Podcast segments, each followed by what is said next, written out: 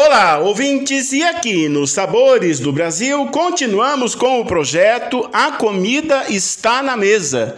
E sim, é, na verdade, um convite para que sim sentemos à mesa para fazer a refeição.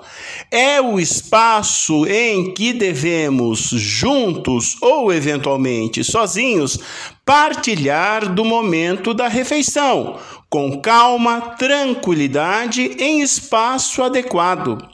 Não que seja proibido, mas exatamente de frente ao computador ou mesmo em frente a televisão não é o espaço ideal para que se faça uma refeição. Por mais que um bocado doce ou salgado de vez em quando represente o petisco ideal para aquele momento de lazer. Mas as refeições não por obrigação, mas por condição de melhor aproveitamento, devem ser feitas à mesa. Isto sabemos e isto devemos ensinar àqueles que ainda não o fazem, pois partilhar de uma refeição à mesa proporciona o melhor momento para o melhor aproveitamento daquilo que nos alimentamos e como isto e este alimento vai nos garantir um melhor aproveitamento de todas as nossas atividades, quer seja no cotidiano, quer seja em algum momento especial. Salvo aquelas pessoas com dietas especiais, manter uma alimentação regular em horários regulares certamente favorece muito o melhor aproveitamento desse alimento.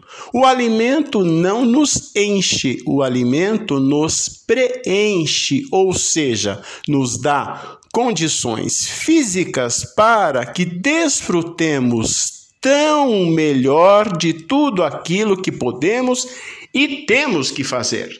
Assim é, na verdade, com a programação da refeição. Sim, programamos tudo, por que não programar a própria refeição?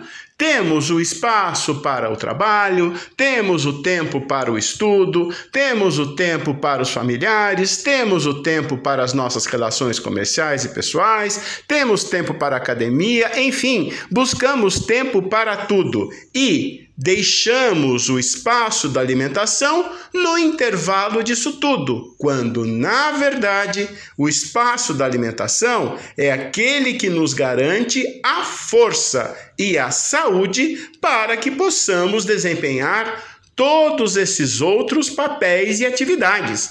Pensar assim não é pensar de maneira egoísta ou pensar com o estômago, mas pensar com qualidade de vida. E assim é que aqui nos Sabores do Brasil, constante e permanentemente desenvolvemos projetos com seleção de receitas que vão muito além dos ingredientes, mas sim buscar e trazer uma ideia de comprometimento racional com a alimentação, alimentar-se de forma racional e por que não dar espaço ao emocional? A comida também nos remete à lembrança.